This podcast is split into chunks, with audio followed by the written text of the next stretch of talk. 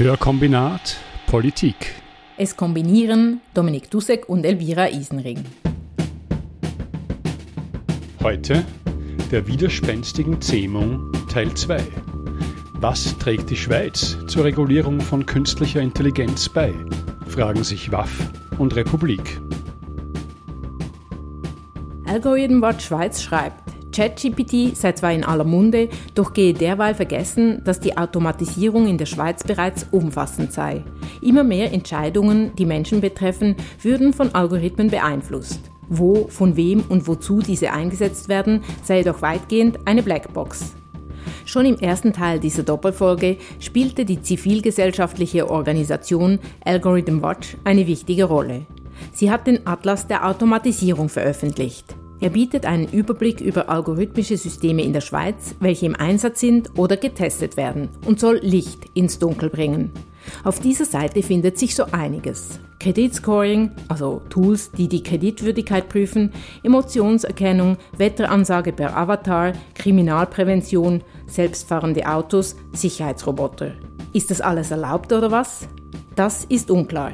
Wie wir in Teil 1 gehört haben, fehlt ein Regelwerk darüber, was KI darf und was nicht, bis heute. Es wird aber daran gearbeitet. Die EU ist auf der Zielgeraden einer KI-Verordnung, dem AI Act. Der AI Act sieht vor, KI-Systeme nach dem Risiko zu klassifizieren, das sie für die Nutzenden darstellen. Es liegt auf der Hand, dass ein Chatbot, der auf einem Online-Shopping-Portal aufpoppt, um meine Fragen zu beantworten, sollte ich welche haben, nicht im selben Maße problematisch ist wie Gesichtserkennungstools oder autonome Waffensysteme. Wobei letztere sowieso nochmals eine ganz andere Hausnummer sind. Der AI Act regelt ausschließlich den zivilen Bereich. Aber ja, die Grenzen sind ja bekanntlich fließend. Nun gut, je höher also das Risiko eines KI-Systems für die Gesundheit, Sicherheit oder Grundrechte von Personen, desto strenger sollen die regulatorischen Anforderungen werden. Der AI Act wird das erste Regelwerk weltweit sein. Daneben verhandelt der Europarat in Straßburg eine KI-Konvention. Es regt sich also so einiges im Bereich KI-Regulierung. Ich glaube, wir haben in unserem Artikel uns ja wieder die Frage gestellt, was passiert eigentlich auf internationalen Ebene und was passiert in der Schweiz. Das ist Balz Oertli vom WAF-Kollektiv. Er ist zusammen mit Adrian Fichter, Tech-Reporterin bei der Republik, der Frage nachgegangen, wie künstliche Intelligenz reguliert werden soll. In Teil 1 wurden die Gefahren von KI und die entstehenden Regelwerke beleuchtet. Doch welche Auswirkungen werden sie auf die Schweiz haben? Trägt die Schweiz auch aktiv etwas zur Regulierung von KI bei oder hört sie lieber auf Stimmen, welche KI nicht regulieren wollen? Kurz zur Erinnerung an die Folge 30. Zürich ist der größte Google-Standort außerhalb der USA. In dieser Folge soll es um die Rolle der Schweiz und anderer AkteurInnen gehen. Was tragen Sie zur Regulierung von KI bei? Will man KI überhaupt wirksam regulieren? Hier die Fortsetzung des Gesprächs. Und sehr schnell sind wir zum Schluss gekommen, in der Schweiz passiert jetzt nicht ganz so viel, aber international eigentlich ist sehr viel Bewegung da. Es gibt extrem viele so Soft-Law-Instrumente, also nicht bindende Rechtsinstrumente, wo auch die Schweiz sehr fest involviert ist. Gerade letzte Woche hat die Schweiz in Genf eine Konferenz mitorganisiert, zusammen mit der ITU, das ist die UNO-Organisation für Internetregulierung, und 40 UN-Partners, die heißt AI for Good und da sprechen ganz viele verschiedene AkteurInnen über die positiven und negativen Folgen von AI und man versucht so Soft-Law-Instrumente herzustellen. Die, die Schweiz war involviert bei der UNESCO. Ich glaube, bei der OECD war sie auch dabei. Aber wenn man sich fragt, was sind denn eigentlich bindende, so mhm. Hard-Law-Sachen, die passieren, da passieren eigentlich nur zwei Sachen. Das ist die EU und da kann die Schweiz halt nicht mitmachen, wir sind nicht EU-Mitglied. Und der Council of Europe, also der Europarat, der bereitet eine Konvention vor über den Einfluss von, von AI auf, auf so Demokratie, Menschenrechte und so. Und da ist die Schweiz extrem aktiv. Also die Schweiz hat den Vorsitz inne dieser, äh, dieser ganzen, dieses ganzen Prozesses. Und die Schweiz stellt jedes Mal eine große Delegation. Aber eben der AI-Act wird die größere Wirkung ja. haben, bin ich sicher. Ich fand das ein, gute, ein gutes Stichwort, so was ist dann die Folge für die Schweiz? Weil der Europarat, ja, das, das wird eine bindende Konvention werden, das wird, da kann man sich dann auf berufen im besten Fall irgendwie, aber das geht noch ein paar Jährchen, weil die muss ja noch durchkommen und da müssen wir das abnehmen, da muss der Parlament zustimmen und so. Wobei der AI Act, der kommt dann und der hat schon eine gewisse extraterritoriale Wirkung für die Schweiz. Wir sind einfach zu klein als einziger Markt wenige große AI-Firmen werden dann ein Schweizer Modell und ein EU-Modell haben. Die werden einfach ein Modell haben. Das heißt, das wirkt auch in der Schweiz. Und es würde auch Schweizer Firmen betreffen, die in der EU, ja. in EU-Ländern tätig sind.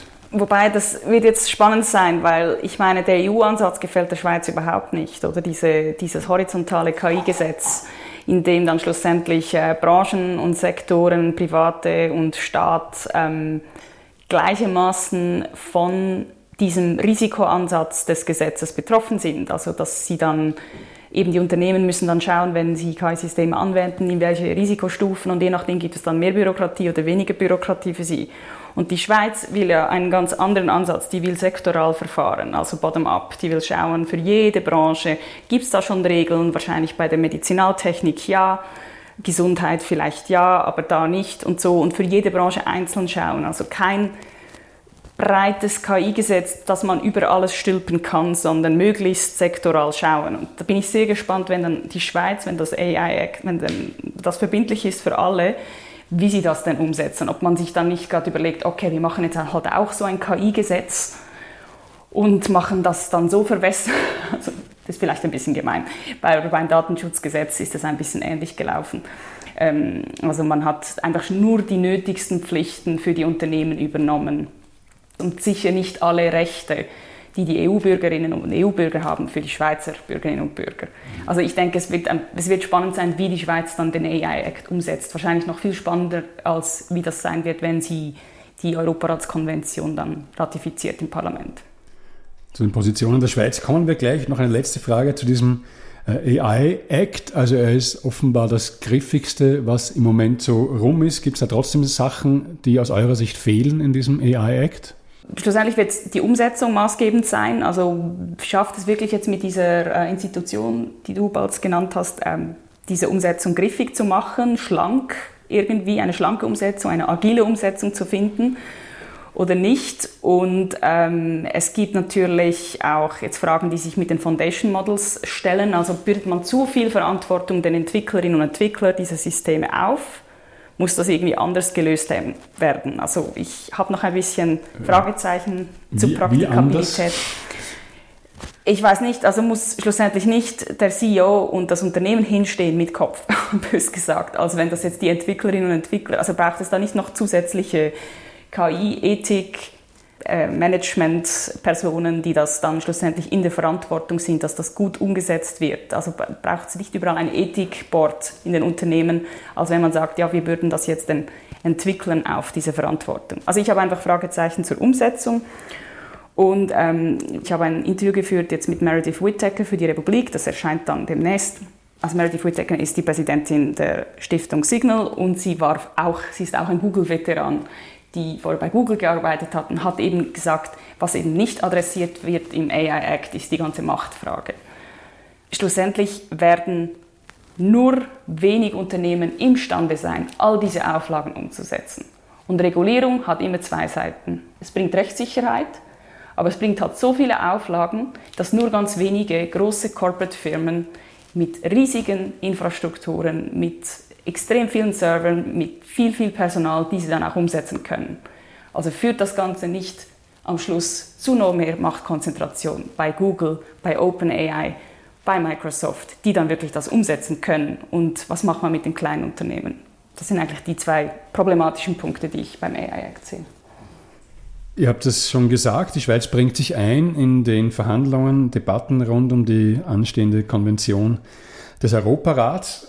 Ihr listet ein paar Sachen auf, wo die Schweiz eher auf Seiten von nicht so strengen Bestimmungen steht. Was mir am meisten aufgefallen ist, ähm, die Schweiz setzt sich dafür ein, dass Bürgerinnen und Bürger gegen Entscheidungen von KI-Technologie nicht sowieso ein Einspruchsrecht haben, sondern nur wo angemessen ist die Formulierung, die ihr zitiert. Was ist da das Ziel der Schweiz? Äh, warum will sie Menschen die Möglichkeit nehmen, gegen Entscheidungen von, also Entscheidungen unter Anführungszeichen, von KI-Technologie äh, Einspruch einzulegen? Also die Position der Schweiz ist halt typischerweise sehr unternehmensfreundlich. Also das ist eine Linie, die sich ja über alle Gesetzgebungsprozesse zieht und auch eben bei internationalen Gesetzgebungsprozessen. Und dabei soll man möglichst wenig Auflagen in Unternehmen machen. Also vielleicht, ich weiß nicht genau, was der Hintergrund ist, aber wir haben ja in diesem Dokument haben wir dieses Edit, also diese Anmerkung im Dokument gesehen. Und ich kann mir jetzt vorstellen, dass sie wahrscheinlich eher die Praktikabilität vor Augen hatten. Also dass man denkt, ja, okay, ähm, vielleicht jetzt die DeepL-Software, die Übersetzungssoftware, das ist eine Software und ich kann ja da nicht entscheiden, dass ein Mensch für mich übersetzt. Ich weiß es nicht. Es kann sein, dass es so etwas, um so etwas ging, also vielleicht war das ganz harmlos. Aber eben auch die Haltung, dass man da den Unternehmen nicht reinreden möchte. Also wenn die leider ähm, doch gewisse Stellen halt eingespart haben in, dem, in einem Bereich, wo Sachbearbeiter ähm, das hätten tun sollen, dass man dann denkt, und jetzt macht das die Software, dass man den Unternehmen einfach nicht diese Auflage machen kann. Aber genau weiß ich eigentlich auch nicht. Im offiziellen Art Diskurs gibt es immer diesen Punkt, ja, man will irgendwie Innovation nicht hemmen, und trotzdem die Menschenrechte schützen. Und es gibt immer diesen Gegensatz zwischen Innovation und Menschenrechte. Ich lese diese Änderung sehr fest in dem, ja, eben Innovation nicht hemmen, die Technisierung, die Automatisierung, das ist gut, das wollen wir nicht hemmen, oder? Und trotzdem halt Menschenrechte schützen. Und wir haben unsere Recherche danach viele mit, mit NGOs gesprochen, die sagen, ja, aber dieser, dieser Widerspruch ist irgendwie künstlich. Das ist ja auch nicht die Frage, um die es hier geht. Niemand will Innovation hemmen, sondern es geht einfach um den Schutz der Menschenrechte. Und ich glaube, hier sehe, sehe ich schon auch sehr fest so diese Bewegung der Schweiz, diese Konvention in eine gewisse Richtung zu, zu führen. Und das haben wir auch in, die, in der Sitzung von dieser tripartiten Kommission da, wo wir waren vor, vor zwei Wochen, wurde es auch nochmals gesagt, so für die Schweiz, die sieht dieses Council of Europe Konvention als Möglichkeit, ein Dokument zu erstellen, hinter das möglichst viele Staaten stehen können. Und dann dafür muss es halt, sagen Sie, weniger griffig sein. Und ich fand ein sehr schönes Beispiel, das Sie gegeben haben, war über die Frage, ja, was ist dann eigentlich der Mechanismus, wie Missbräuche geahndet werden können oder wie Personen sich gegenüber Missbräuchen äh, wehren können. Und in der Menschenrechtskonvention kann man ja dann da Straßburg und Gerichte und so. Und der Vorschlag der Schweiz ist jetzt einfach zu sagen, ja, es ist überall so, wie es halt mit den Menschenrechten ist. Das heißt in der Schweiz oder Straßburg und so, aber halt in Mexiko und offensichtlich haben Sie erzählt, dass die aktuelle Bewegung ist, dass verschiedene südamerikanische Staaten und latinamerikanische Staaten sich interessieren für einen Beitritt in diese Konvention und dann fällt, ist das Beispiel Mexiko gefallen und in Mexiko seien halt die Menschenrechte anders implementiert. Und das fand ich irgendwie interessant, weil ich finde, es zeigt schön auf, was dann halt auch die Folge von weniger griffig ist. Für, für uns hier bleibt es irgendwie griffig, aber für andere dann halt wie irgendwie weniger. Die KI-Konvention soll Menschenrechte klar vor nationales Recht stellen. Das ist eine der Forderungen der von den Verhandlungen im Europarat ausgeschlossenen zivilgesellschaftlichen Organisationen. Gemeinsam haben sie eine Stellungnahme verfasst.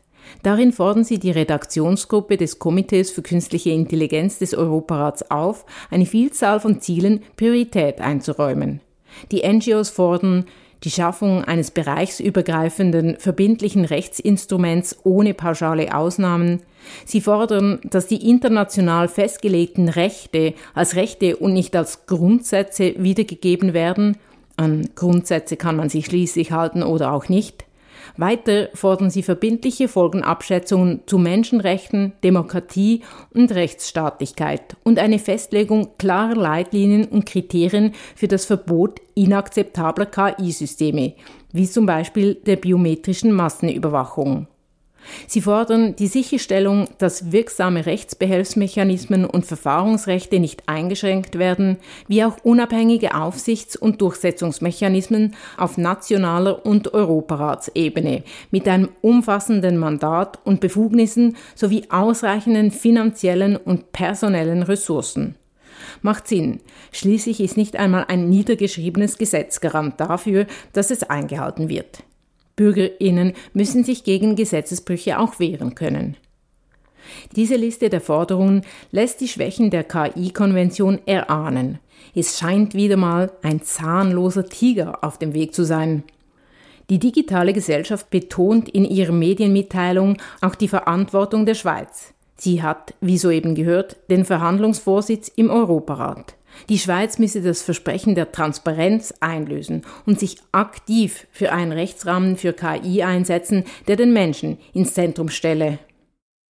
Und ähm, der Europarat, ich weiß nicht genau die Definition seiner Aufgabenfelder, aber ich glaube, Menschenrechte steht drin und Demokratie, aber Innovation steht ja nicht drin. Kommt die Schweiz da gut durch mit ihrer Linie bis jetzt? Ich glaube, jein. Also gewisse Punkte hat sie schon durchgebracht und gewisse nicht. Ich denke vor allem jetzt, was die, um was die Überwachung der Umsetzung der Konvention angeht, das ist ja noch eines der Streitpunkte, wo jetzt eben die Schweiz keine spezifische Institution beim Bund oder vielleicht zu viele Stellenprozente dafür vorsehen möchte. Ähm, das ist noch strittig. Aber ich denke, eben, also die, die Linie der Schweiz, übrigens nicht nur der Schweiz, auch von Großbritannien, eben dieses innovationsfreundliche, ähm, dass das dann Eingang haben wird in die Konvention, das weiß ich nicht. Das kann ich noch nicht abschätzen. Ich glaube, es gibt wahrscheinlich oder so wurde uns das erklärt, so in dieser Konventionsverhandlung so zwei Lager. Es gibt einen die EU-Staaten und die treten da oder würden da sehr gemeinsam auftreten und halt auch ihre Position gemeinsam vertreten und die hätten einfach ein Interesse, möglichst kompatibel mit dem AI Act. AI Act ist wichtig, das zweite, das kommt dann danach. Und dann gibt es halt all die anderen Staaten, die da auch da drin sind, das sind Staaten USA, ähm, Israel, verschiedenste andere Staaten sind da auch dabei, auch nicht Mitglieder des, Europäischen, des Europarats. Unter anderem auch der Heilige Stuhl ist auch dabei. Die interessieren sich sehr fest für KI offensichtlich. Ähm, Na gut, da wird ja was geschaffen, oder? ja, Überirdisches.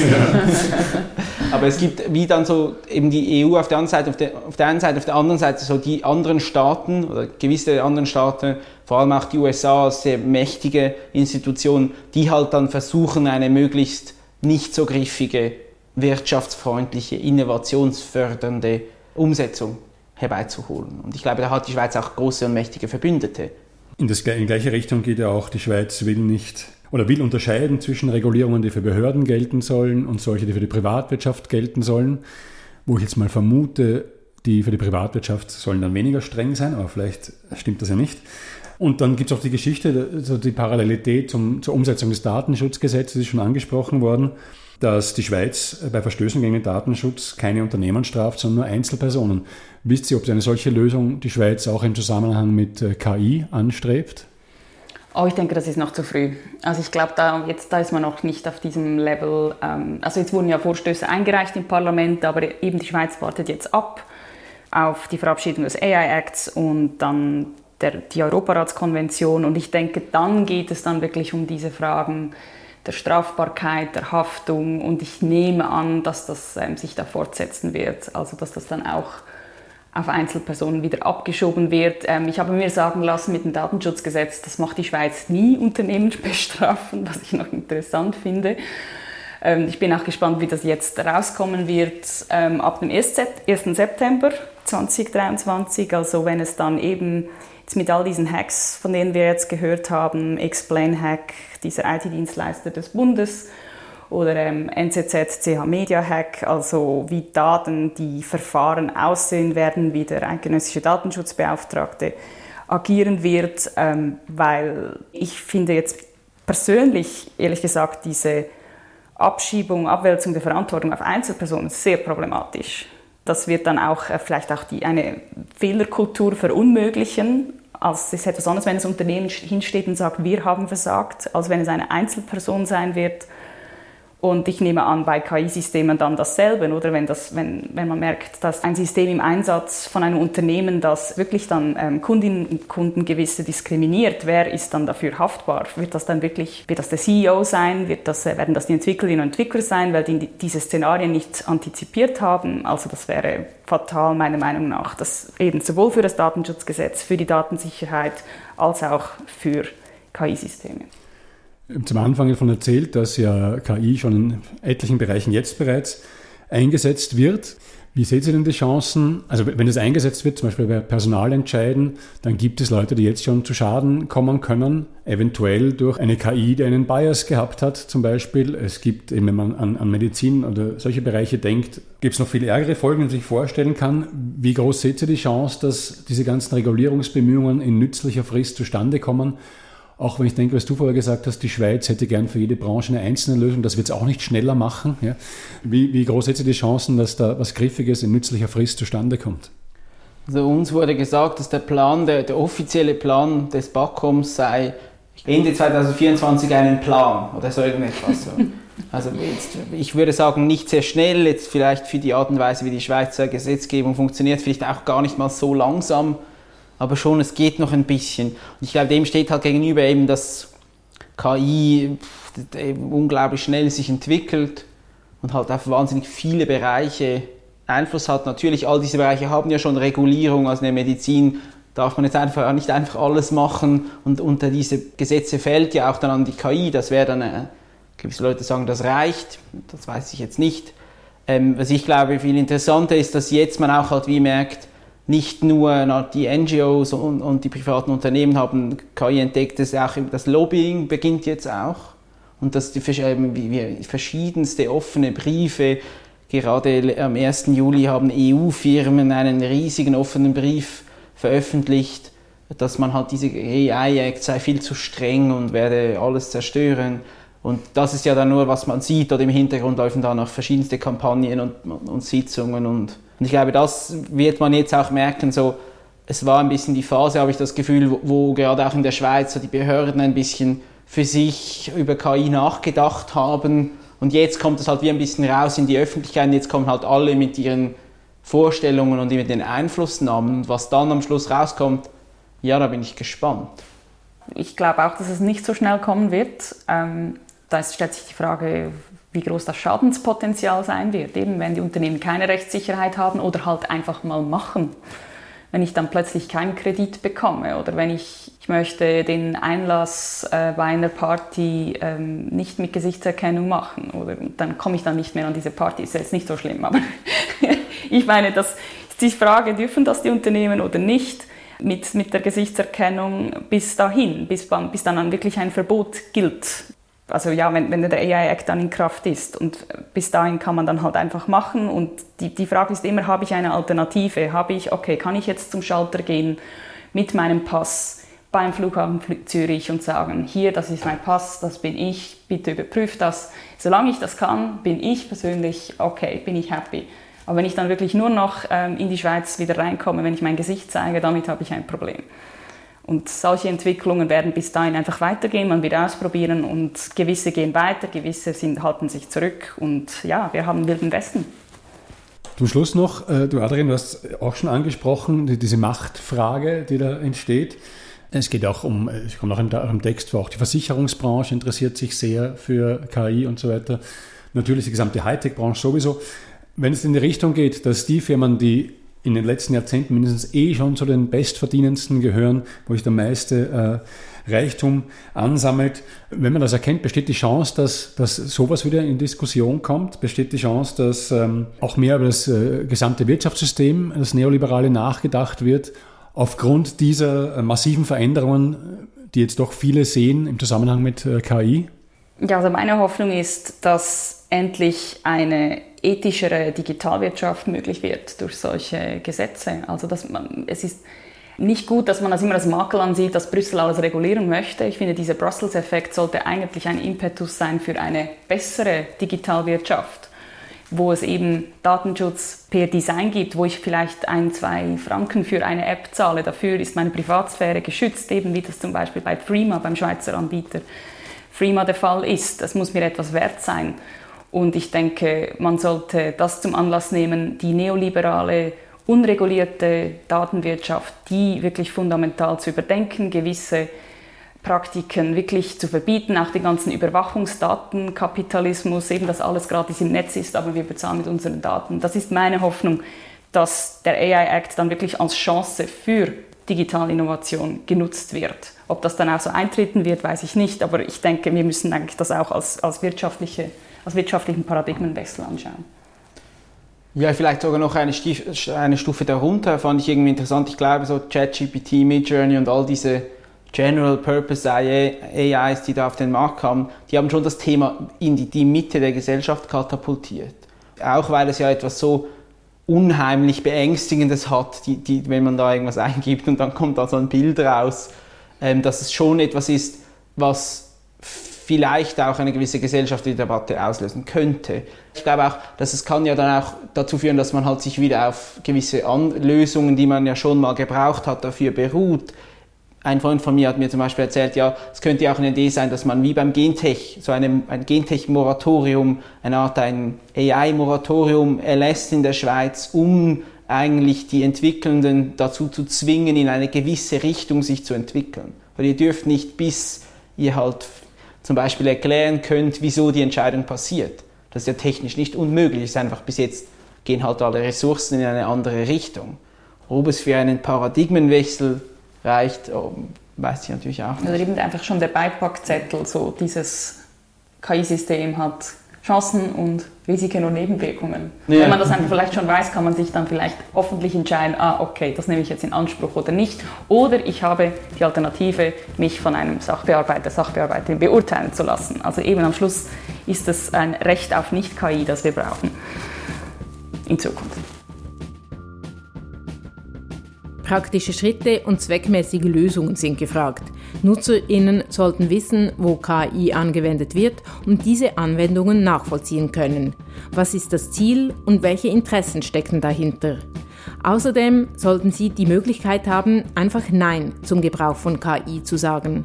Ob die Politik den zeitlichen Rückstand aufholen und in vernünftiger Zeit solche Lösungen bereitstellen wird oder sich lieber den Blick von Nebelpetarden von Milliardären wie Elon Musk und anderen Tech-Giganten verstellen lässt, wird sich weisen.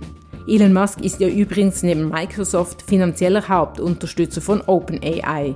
Er hat das Unternehmen, das hinter ChatGPT steckt, sogar mitbegründet. 2018 ist er jedoch aus dem Leitungsteam ausgestiegen, damit es angeblich keine Interessenskonflikte mit Teslas Entwicklungen im Bereich KI gibt. Ob seine regelmäßigen Warnrufe also wirklich der Weltrettung gelten, darf bezweifelt werden. Jenseits der ausgemalten Horrorszenarien KI führt zur Auslöschung der Menschheit und so, gibt es genügend greifbare Ansätze und Überlegungen. Und diese könnten auch wirksam werden, wenn die Politik auf die Beiträge zivilgesellschaftlicher Organisationen hört. Dazu müsste allerdings der Wille vorhanden sein und der muss von aktiven Bürgerinnen eingefordert werden. Denn wo ein politischer Wille ist, ist auch ein Weg.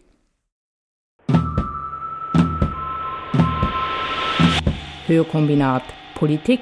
Es kombinierten Elvira Isenring und Dominik Dussek.